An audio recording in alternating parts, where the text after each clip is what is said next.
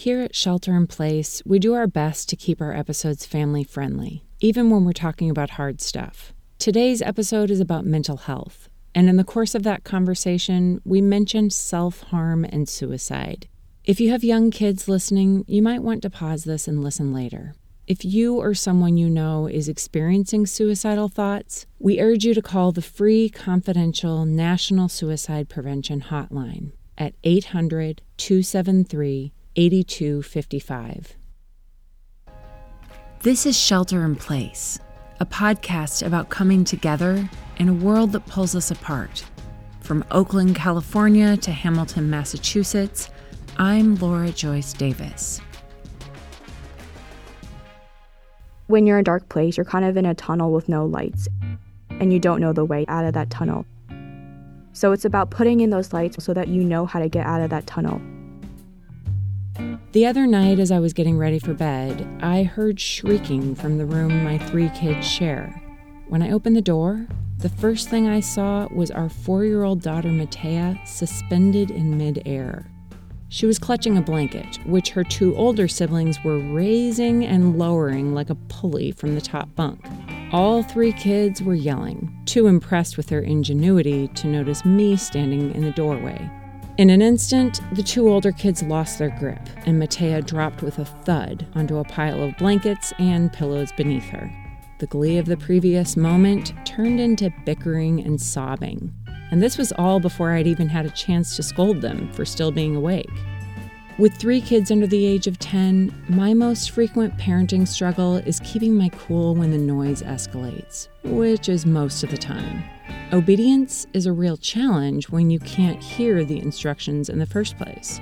That same four year old who was repelling from the bunk bed already has a squeaky voice, but when she gets upset, it ratchets up to a screech a full octave higher. My kids have also inherited my emotional intensity, so it's a rare day when there isn't at least one meltdown. Even though childhood is far in the rearview mirror for me, I still remember what it was like to be a highly sensitive kid who got my feelings hurt easily. I remember feeling overwhelmed in those moments, like my sadness was so big and heavy that it might topple me over.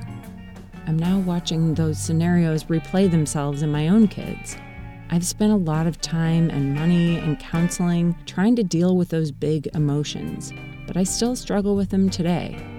One of the best things I've learned in all of that work on myself has been to accept my negative emotions when they come, instead of trying to avoid them.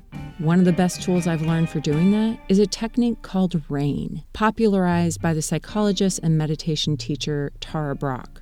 RAIN is an acronym the R stands for recognize, as in, I feel angry or I feel sad. The A is for allow. In our house, we actually say this out loud Frustration, I allow you to be here. I know you won't be here forever. I is investigate. Where do I feel this emotion in my body?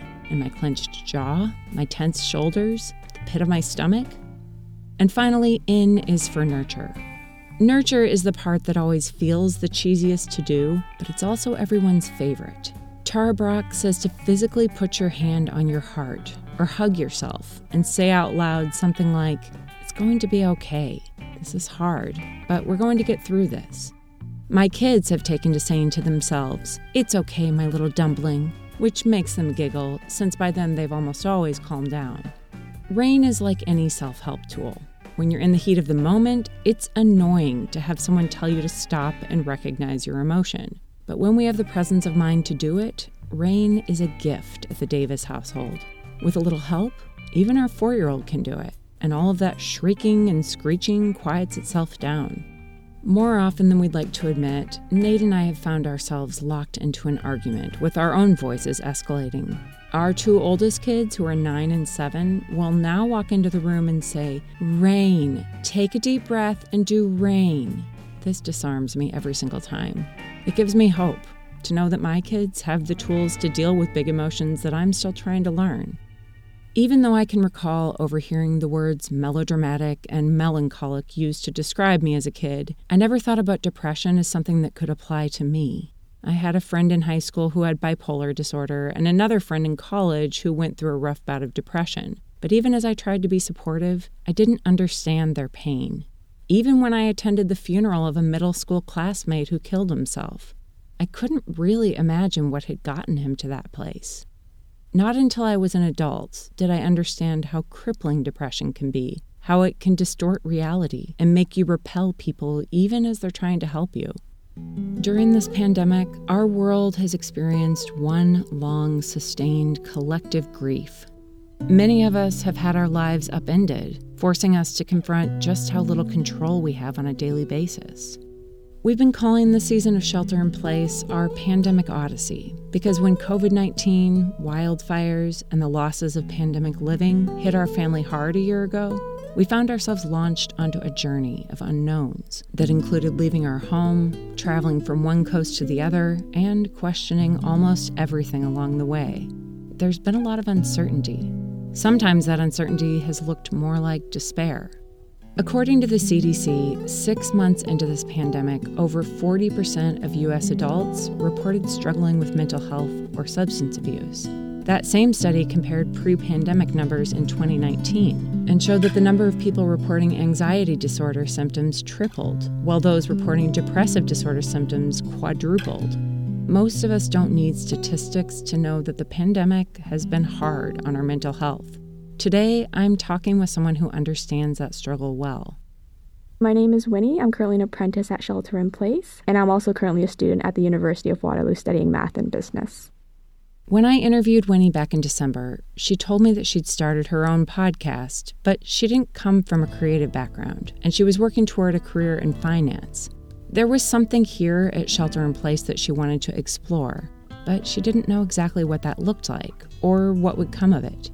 I told Winnie that I didn't have a problem with her not knowing where she was headed. We could figure that out together. I just needed to know if she was willing to jump in and see where this would take her. When she said yes, neither of us realized just how much of life we'd end up sharing over the course of that journey. Winnie is Canadian, but her parents are first generation Chinese immigrants.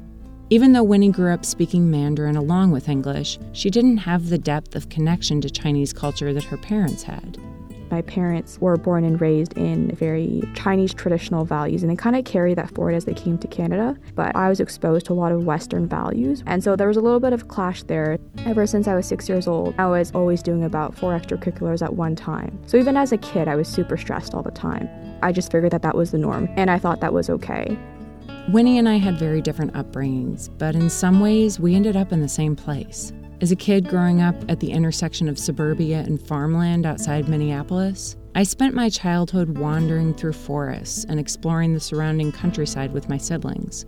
I had a lot of downtime, a lot of time to let my imagination run wild, but working hard was also a core family value. I'm grateful for the work ethic my parents gave me, and though it was my mom who signed me up for piano lessons and made sure I knew how to be safe on a horse, I never felt pressured to do a lot of activities. I wanted to do music and sports and church youth group and all of the other things that I saw my older siblings take part in. In high school, I learned that I had a gift for running fast, and that gift quickly became an obsession as I logged 30, then 40, then 50 miles a week and caught the eye of collegiate track coaches. I don't regret those opportunities and experiences, but by the time I got to college, my idea of what was normal was distorted. I didn't know how to slow down. I lived with a constant buzz of stress and a continual need to do more and do it better. Mental health has always been something that I struggled with.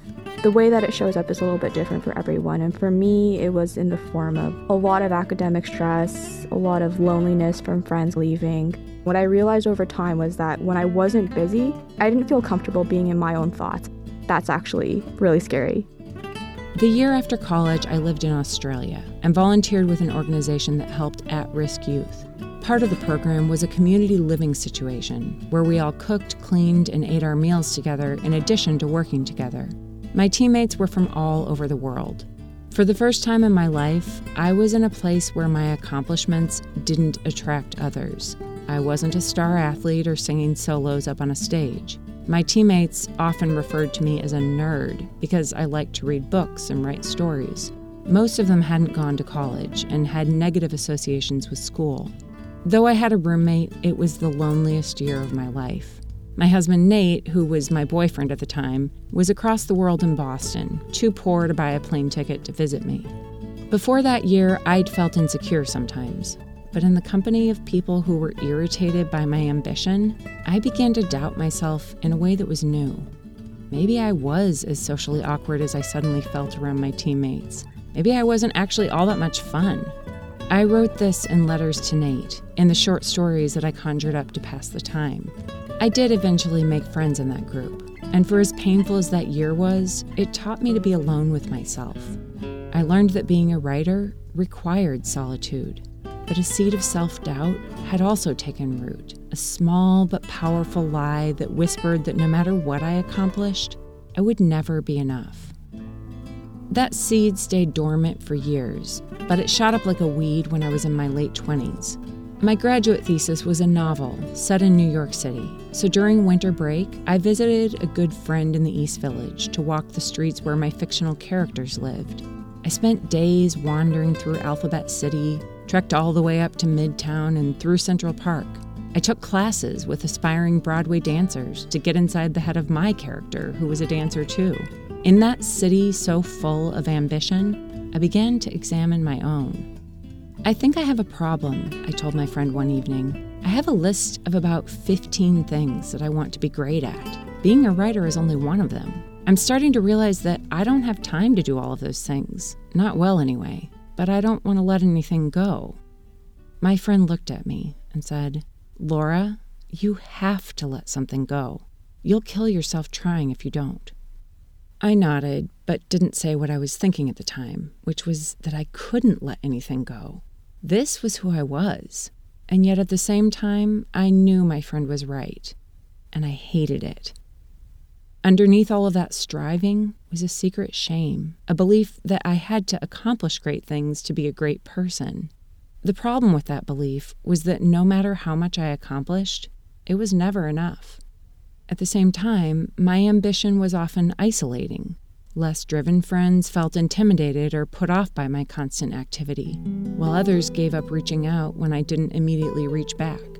It wasn't until I found myself in a soul sucking job with a marriage that was crumbling before I understood just how devastating the consequences of my ambition could be. For Winnie, this struggle came to a head in college when she finally realized how exhausted she was I remember one time when I was in my little university apartment room. I had one roommate and she was great, but I wasn't super close to her. I was dealing with a lot of academic stress, my grades were falling, and my parents and I had a heated argument about something that I don't quite remember, but I just remember this feeling piling up on top of me, and I was lying on my yoga mat in my room, and I just felt the world crumbling. I remember that I was tearing up and I looked at the nearest thing to me, and at that time it was a pair of scissors. And that was the first time that I inflicted pain on myself. I knew that some people turn to cutting because it makes them feel a sense of like they're getting that sense of attention. I didn't particularly do it for that. I just wanted to see if it would help. It didn't really help. It was more just I didn't know what else to do. I remember that was the first instance that I realized that I had some kind of a problem. I'll be right back with more of this story right after this short break. This episode is sponsored by BetterHelp. If you've struggled with mental health issues during this pandemic year, I hope that listening to this episode makes you feel less alone. For me and for Winnie, counseling has been a crucial part of dealing with depression, which is why I'm so excited to recommend BetterHelp. That's Better H E L P. They're the world's leading online counseling platform. When you go to betterhelp.com/shelter, you can sign up to meet online for individual or couples counseling, or even find therapy for your teenage kids. Just fill out a short questionnaire, and BetterHelp will match you with a counselor who will meet with you at a time that's convenient for you right from the comfort of your own home. BetterHelp is also more affordable than traditional counseling, and Shelter in Place listeners can get 10% off their first month of counseling when you sign up at betterhelp.com/shelter. The National Center for Biotechnology Information, or the NCBI, defines mental illness as a health condition that changes a person's thinking, feelings, or behavior and makes it difficult to function. nearly 292 million people currently struggle with mental illness, making it the leading cause of disability worldwide. It affects all ages, genders, cultures, and income levels. It can range from mild depression or anxiety to more severe forms of mental illness like schizophrenia. The National Institute of Mental Health estimates that nearly one in five Americans live with some form of mental illness. And the NCBI says that individuals who have a mental illness don't necessarily look like they're sick, especially if their illness is mild. The first time I realized that I was struggling with depression, I was at the peak of my career as a collegiate running coach. After getting my MFA in fiction at Mills, I got hired to coach running there. In four years, I'd started a track program from scratch and taken a last place cross country team to a conference championship and an appearance at nationals. The other coaches in our conference had voted me Coach of the Year. My friends knew that I was stressed, but I was still high functioning. Even my husband Nate assumed that my sadness was situational since I was working long hours and our marriage was struggling. When we think of depression, we often think it'll be obvious, like someone lying in bed and wearing their pajamas all day long. But for me and for Winnie, it didn't look like that at all, at least not publicly.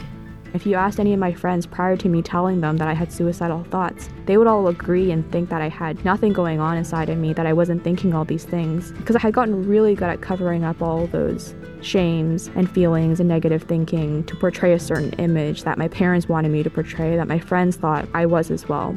Winnie attends one of Canada's top universities, known for its rigorous academics and high rates of employment after graduation. But she says that for some students, all of that rigor has come at a cost. The University of Waterloo has been experiencing an uptick in suicides, not just people talking more about mental health, but actual suicides, like actual people choosing to end their life by jumping off of a campus building. I remember the first time that came up, my mom's reaction was, Oh, that's so selfish that the kid committed suicide. Because you think about what the parents have done for that kid. They've invested so much, and in some cases, it was the parents immigrating to another country, giving up their entire life for their kid, and now that kid decided to end their life.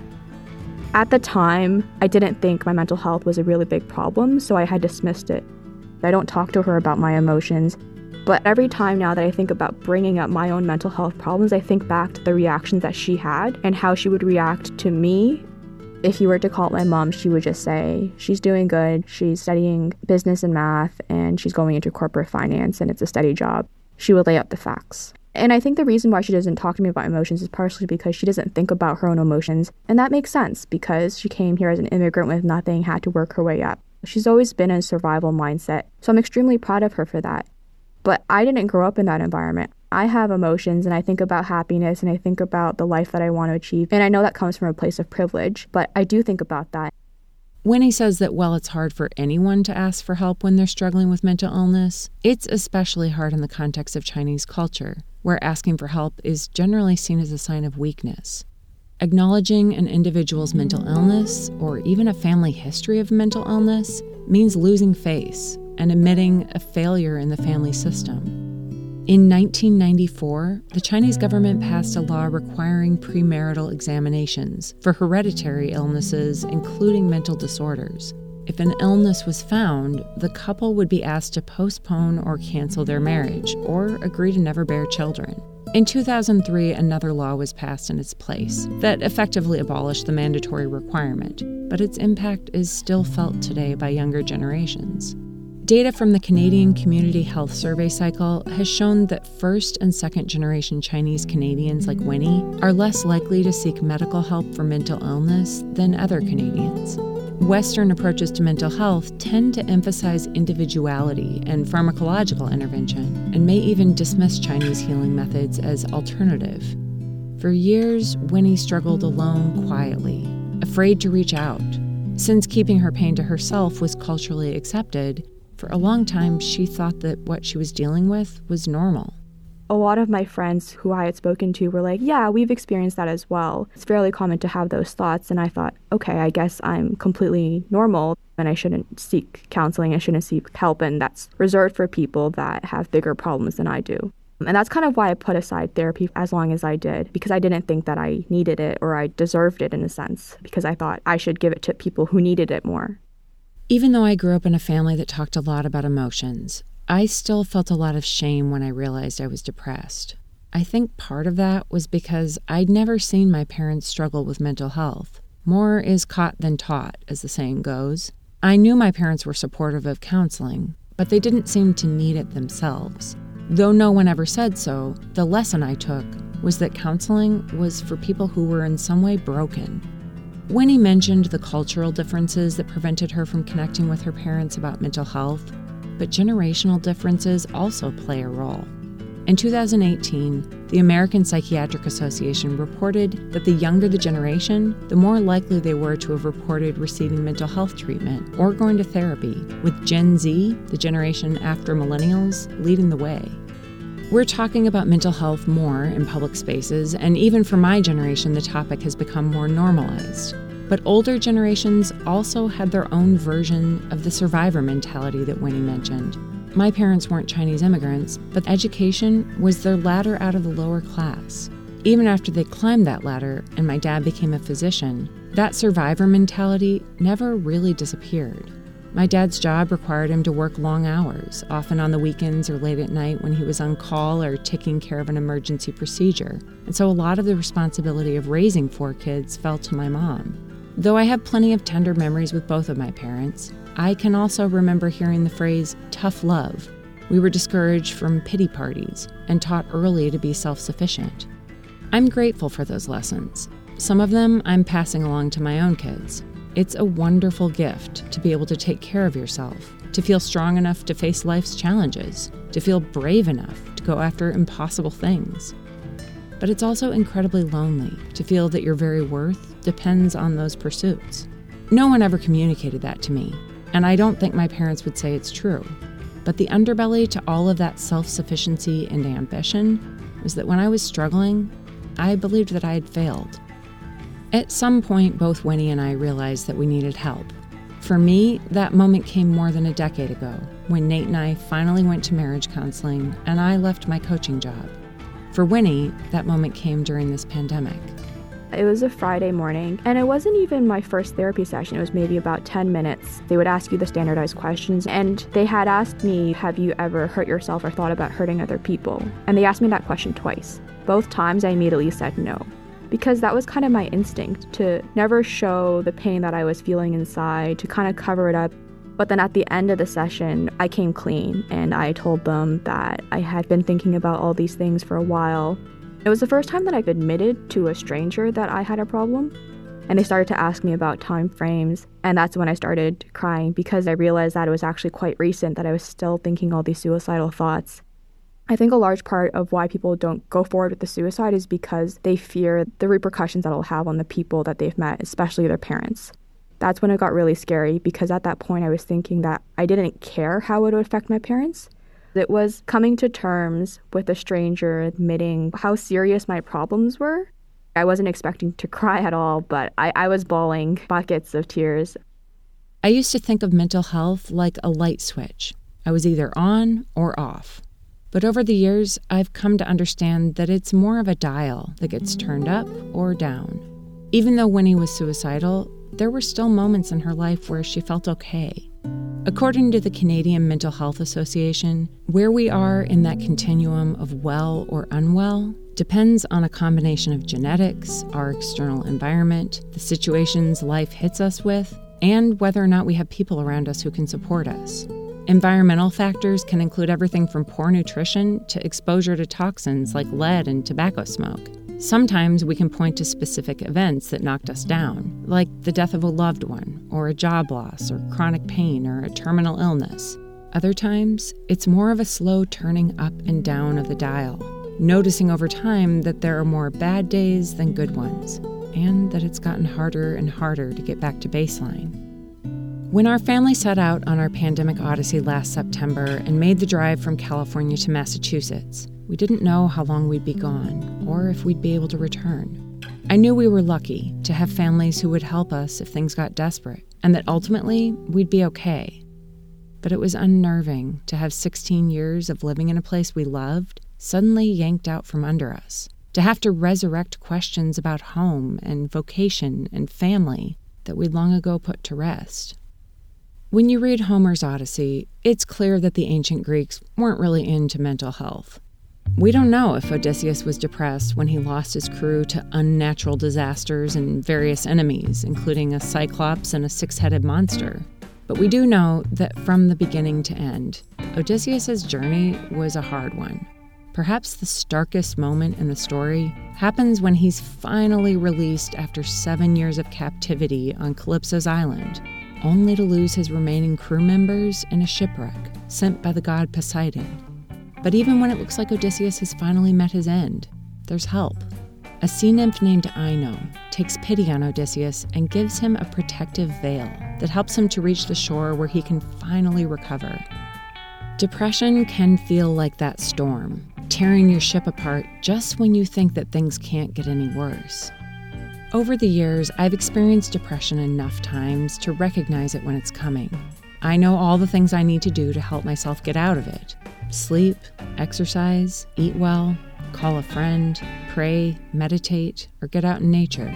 Though depression had been there crouching at my door before the pandemic, I'd mostly staved it off.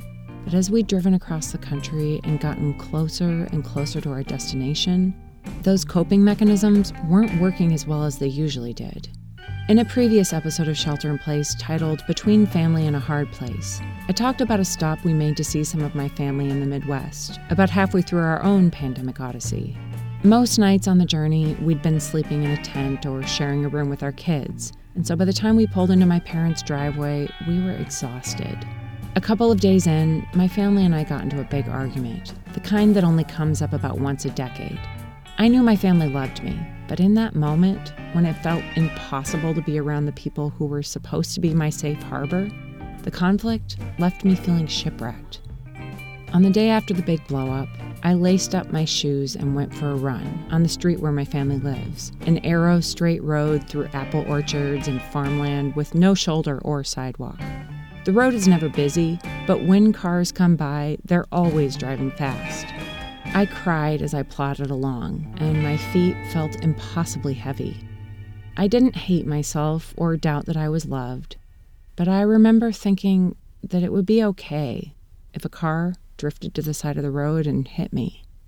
All of it the relationships, the financial struggle, the big questions about where we were going and whether or not we'd get to go home felt suddenly like too much. I wanted to slip into a long, deep sleep to have all of that striving and struggling finally stop. What I was experiencing in that moment is what's referred to as suicidal ideation. The World Health Organization reports that 800,000 people die from suicide every year. That's one person every 40 seconds. In 2017, suicide was the 15th leading cause of death in the world, ahead of malaria and homicide. But numbers around suicide often don't show the whole picture. In 2019, 12 million adults age 18 or older reported having serious thoughts about suicide. When I was out on that country road, I knew I wouldn't step out in front of a car and end my life. I still had enough perspective to remember that however miserable I might feel, there were people whose lives would be worse if I were gone. My kids and my husband, especially. However dim it was, the spark of life was still in me. As terrible as I felt in that moment, I knew from experience that it would flare to life again. It was a similar spark that kept Winnie going, the silver lining to all that ambition. I've always been a very ambitious kid. I do have this ambition inside of me to want to, in some small way, change the world. And I knew that if I wanted to be the best version of myself, that I had to be alive to do that. I've come to see ambition as both a blessing and a curse. At its best, it gives me the courage to do things that scare me, but that will help me grow. It gives me the energy to fan that flame in others.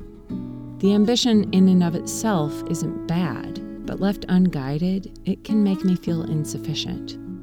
Like Odysseus, I need help to channel that ambition. Even in good times, I need friends who can remind me that I am more than what I do. I've had seasons of going to counseling where a trained therapist was able to help me change my thought patterns and understand how my past experiences have influenced my current behaviors. I've learned to lean on my faith, not just in a theoretical way. I found solace in practices like RAIN, that can help me zoom out from the intensity of the moment. Sometimes I need my own Ino's veil. When I got back from that run when life felt too hard to keep going, I spent some time talking with my husband. I got a good night's sleep. The next morning, the conflict was still there, but I felt a lot better. I apologized to my parents and tried to release myself from the shame I'd been feeling ever since the blowup started. But that week, I also reached out to my doctor. I told her that some days I was okay, and then something would happen an argument with a loved one or some disappointing news, and it would totally derail me. I'd feel depressed for days, moving through life like I was underwater.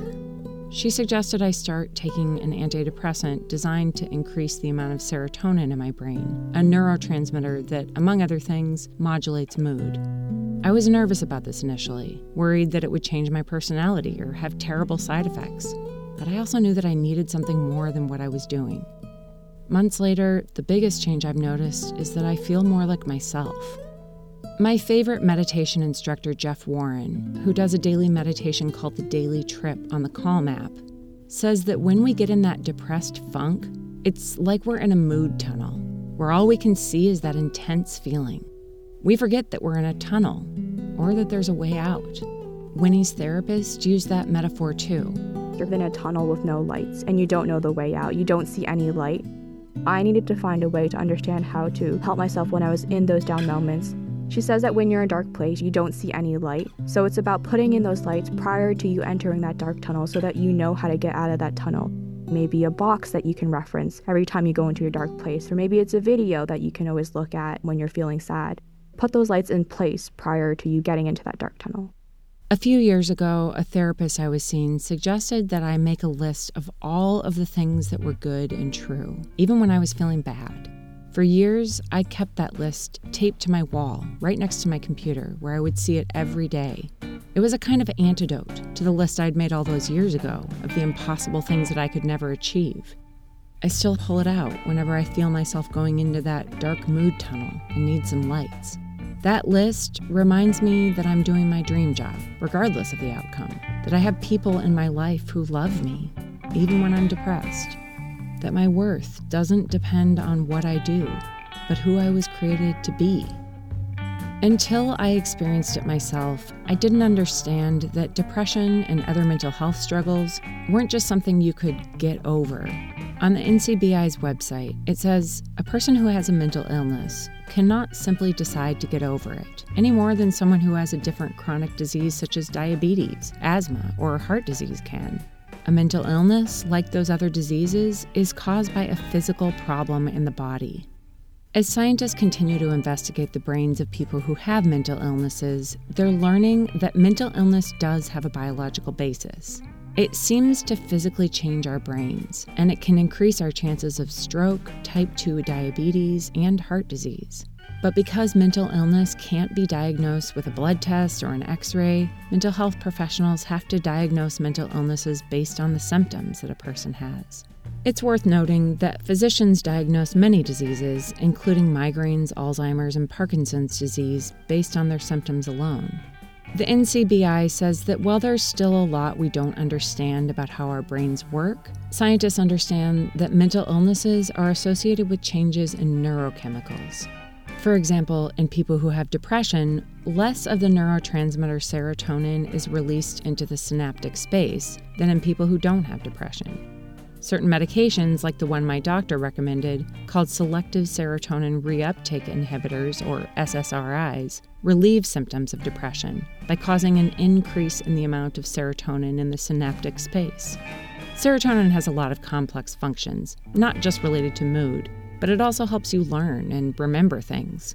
If your brain isn't releasing enough serotonin, you might feel depressed, but you might also have trouble learning in school or being productive at work. With approximately 20% of Americans, or about one in five people over the age of 18, suffering from a diagnosable mental disorder each year, depression alone costs an estimated $23 billion a year due to decreased productivity and absenteeism of employees. Approximately 20% of doctor's appointments are related to anxiety disorders, such as panic attacks. And this isn't just an issue for adults. According to the World Health Organization, suicide is the third leading cause of death for 15 to 24 year olds. Mental health problems affect one in every five young people, and an estimated two thirds of them aren't getting the help that they need. Kids and teenagers whose mental illness goes untreated tend to fall further and further behind in school. They're more likely to drop out of school and are less likely to be fully functional members of society when they reach adulthood. The Office of Juvenile Justice and Delinquency says that an estimated two thirds of youth and juvenile in correction facilities suffer from at least one mental health problem. An estimated 900,000 people with mental illnesses end up in jail every year, even though many of them have not committed crimes or are waiting for a trial. In the 1950s, when policymakers started closing state run psychiatric hospitals, they promised to replace them with localized mental health care but that promise was never prioritized or funded, so in most cases, it didn't happen. I have to confess that every time I've heard about another mass shooting by someone with a mental illness, my immediate reaction has been to wonder why aren't we doing a better job addressing mental illness on a societal level? Why isn't it a given that all of us have access to mental health services, not just in crisis, but as preventative care? Mental health is a societal issue, not just a personal one. But in the course of researching this episode, I learned that my assumptions about mass shooters and mental health were wrong. A 2021 study by Columbia University's Department of Psychiatry showed that only 8% of mass shooters had serious mental illness. Shooters were more likely to have issues with substance and alcohol abuse or criminal records. The vast majority of people with mental illnesses aren't dangerous. They look a lot like Winnie and me. Earlier this month, Joshua Gordon, the director of the National Institute of Mental Health, wrote that from prior research on disasters and epidemics, we know that immediately following a traumatic experience, large numbers of people report distress, including depression, anxiety, and insomnia. He says that most people will recover, but it can take some time. But he also writes that the pandemic has not affected all Americans equally as is often the case, unfortunately, the most vulnerable among us are also feeling the mental health effects most intensely. Job loss, housing instability, food insecurity, and other risk factors for poor outcomes have disproportionately hit vulnerable communities. He said that the mental health impacts of COVID 19 continue. From all that we know, it is clear that these impacts will outlive the pandemic itself.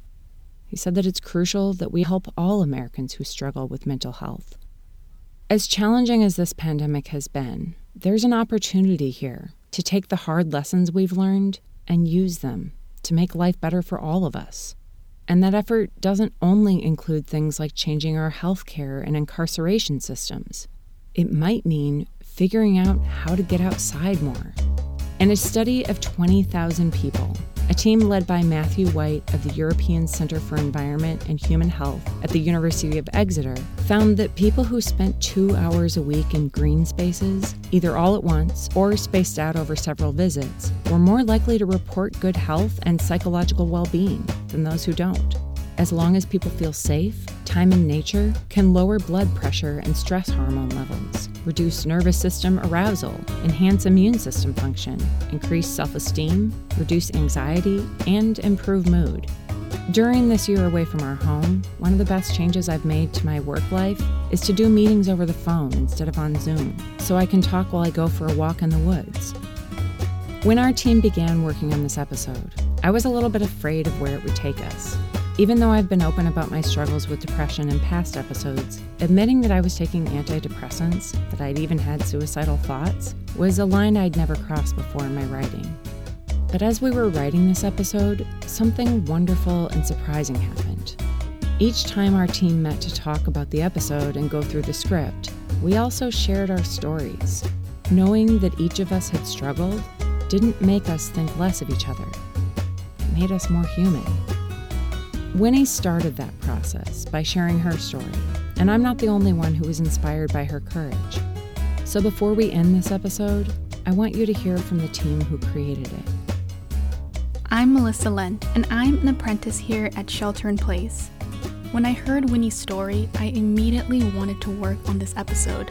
But I was also scared because mental health is something I've often struggled with and am still learning how to talk about. There's so much in Winnie's story that I relate to. Immersing myself in extracurriculars, feeling sad and anxious about school, taking on too many things in my pursuit of finding work that really matters. To the outside world, I was doing great. I had a 4.0, I was a peer mentor, a director for my university's TEDx conference, and a manager for a sustainable fashion collective. I won a prestigious fellowship that allowed me to travel across the world to Vietnam. Sometimes it felt exhilarating to be a part of those things. But other times, I felt empty, like I was just going through the motions of life. Some days, I'd feel the work pile up, like when I'd have to write a paper for school but instead would sit in front of my computer and just stare at the screen. The minutes would tick by, and I'd feel more and more anxious until finally I'd start crying, unable to write a single word. Looking back, I can now see that what I was experiencing was depression. It felt like sinking to the bottom of the ocean. I was underwater trying to find something or someone to pull me back to shore but the waves were rough, and the water filled my lungs every time I tried to breathe. Sometimes I felt so sad that I'd avoid my family or friends. Even though I knew they loved me, I was afraid to admit to anyone that I was struggling. Even now, it's scary for me to talk about. There were two things that helped me during that time that are still helping me today. First, I did eventually end up talking to people in my life who could help me. They listened to me, supported me, and urged me to cut back on the number of things I was trying to accomplish. My senior year of college, I quit almost everything I was doing. For the first time, when I came home, all I had to do was homework, and it was a relief. I realized that I'd overloaded myself in the past because it made me feel successful to know that other people perceived me as being able to do all of those things easily. I was scared of what people would think of me if I stopped all of that activity, but slowing down forced me to realize that my identity isn't about what I can accomplish, but who I am. Even now, I struggle to accept and embrace that. And then Winnie shared her story. I'm blown away by her courage. The conversations our team has had behind the scenes have made me feel so much less alone. When we tell our stories, we normalize mental health. We banish the lie that there's something wrong with us and replace it with what's actually true that most of us will struggle with mental health at some point in our lives. That struggle is part of what it means to be human, but we don't have to go through it alone. Even though it still scares me to talk about my own struggles, the experience of sharing my story with this team, with you, has also been really healing. It reminds me that there's help when we feel lost in that dark tunnel of despair. And there are people who will hold out the lights that will get us out to the other side. My name is Eve Bishop, and I'm an apprentice here at Shelter in Place. I've struggled with my mental health for most of my life, but up until a few years ago, I didn't have the words to describe it or the tools to work through it. During my freshman year of college, in addition to struggling with a then undiagnosed anxiety disorder that was becoming increasingly debilitating, I experienced a dark period of depression. I had trouble seeing the light at the end of the tunnel. I didn't think there was a light. I felt completely isolated, like Odysseus in the middle of the ocean during a storm. I didn't have much hope for the future. I finally started therapy. I hated it at first. It was mortifying to share my struggles with a stranger. I almost quit. But after a few months, I found a new therapist, and it was a completely different experience. I felt seen in those conversations, and I began to see improvement in my life as I gained perspective on what I was going through. After several months of therapy, I decided to start taking SSRIs, medication which my doctor said would help with both my anxiety disorder and my depression. It's been almost three years since I made that decision, and it's changed my life. I know there's a lot of stigma and a lot of misinformation about mental health medications. A lot of people think that by taking antidepressants, you'll lose a part of yourself or become robotic and subdued. But that hasn't been my experience at all. SSRIs have simply provided the balance that my brain chemistry desperately needed. I've accepted the fact that I will probably always need SSRIs, and that doesn't make me any less of a person. it just makes me human. Moving from that dark tunnel to a place where mental health issues no longer take over your life is an illuminating feeling. What I've realized in working on this episode is that there are people in my life holding torches to light the way. People like Winnie and Laura and Melissa. As gut wrenching as it is to realize that so many of us struggle with mental health, it also gives me hope because at one point, I really did believe I was the only person who felt this way. We hope that as you listen, you feel seen by this episode. We want to remind you that you're not alone and encourage you to find people who can shine lights into the darkness. If there was anyone out there that was listening and maybe going through what I am or previously had those thoughts, it's going to be a journey. It's a hard journey. It's a really, really annoying journey to be on. And it can be super, super frustrating and kind of just want to fast forward and get to the end of it. But that's what makes it so rewarding to live through that journey, to go through it step by step, and to build on who you are from the day before to become a stronger person. So, despite how annoying that journey is, it is going to be a worthwhile journey to take.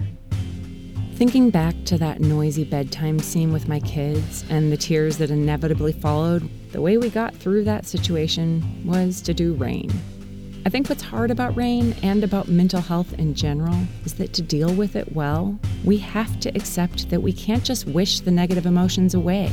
We have to admit that there's a problem and be willing to do some work to address it. But it's also empowering to realize that we can allow those negative feelings to be there, to deal with them in whatever way is needed, and to seek help if we get to the end of that process and we still need more. What's cool about rain is that you can do it for yourself, but you can also do it as a tool to extend compassion to someone else. When my kids start yelling and I want to yell at them too, it helps a lot to stop and take a break and ask myself, what emotion am I witnessing in them? Is it just anger, or is their anger a front for sadness or fear? Can I allow those hard emotions to be there and remember what it was like to feel overwhelmed by them when I was their age? Can I see physical evidence of those feelings in their bodies, in their red face howls, or the way they stomp on the floor?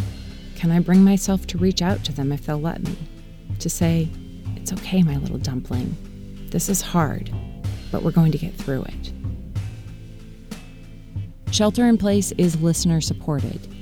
We'd love for you to consider supporting the good things happening here, including our new apprenticeship program where we're training the next generation of women podcasters and creative entrepreneurs. You can donate for as little as a dollar a month at shelterinplacepodcast.info.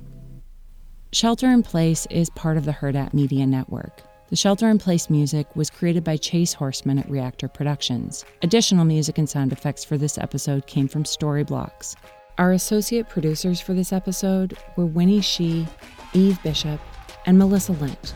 Nate Davis is our creative director, Sarah Edgel is our design director, and our amazing season two apprentices are Winnie Shee, Eve Bishop, Melissa Lent, Isabel Obrecht, Alana Herlins, Michelle O'Brien, Clara Smith, Samantha Skinner, Elin Tekle, Shweta Watwe, and Chuen Zhang. Until next time, this is Shelter in Place. I'm Laura Joyce Davis. And now, if you're still listening, here's a little outtake. Hello, everyone. This is Grace, and we're going to teach you something. It's called rain. First, R is recognize because you know when you say rain, R is the first letter. What feelings do you feel? Like, is it angry or sad or frustrated? Sad. So that's R. So the A is allow. Can you allow your feelings? Anchor, I allow you to be there. I allow you to be there. You won't be here forever. You're not going to be here forever. I know you, you won't be here forever. And then you do I. Investigate. Where in your body do you feel it? Do you feel it in your heart? Do you feel it in your jaws? Do you feel it in your eyes? I feel it in my heart. And then nurture is the last one because you know when you say rain, N is the last letter. Lots of times we say, It's okay, my little dumpling, or It's okay, sweetie. Can you say, It's okay, sweetie? It's gonna be okay, my little dumpling. Sometimes we add P for pray and B for breathe. P brain. So there you have it. It's okay, my little dumpy lady.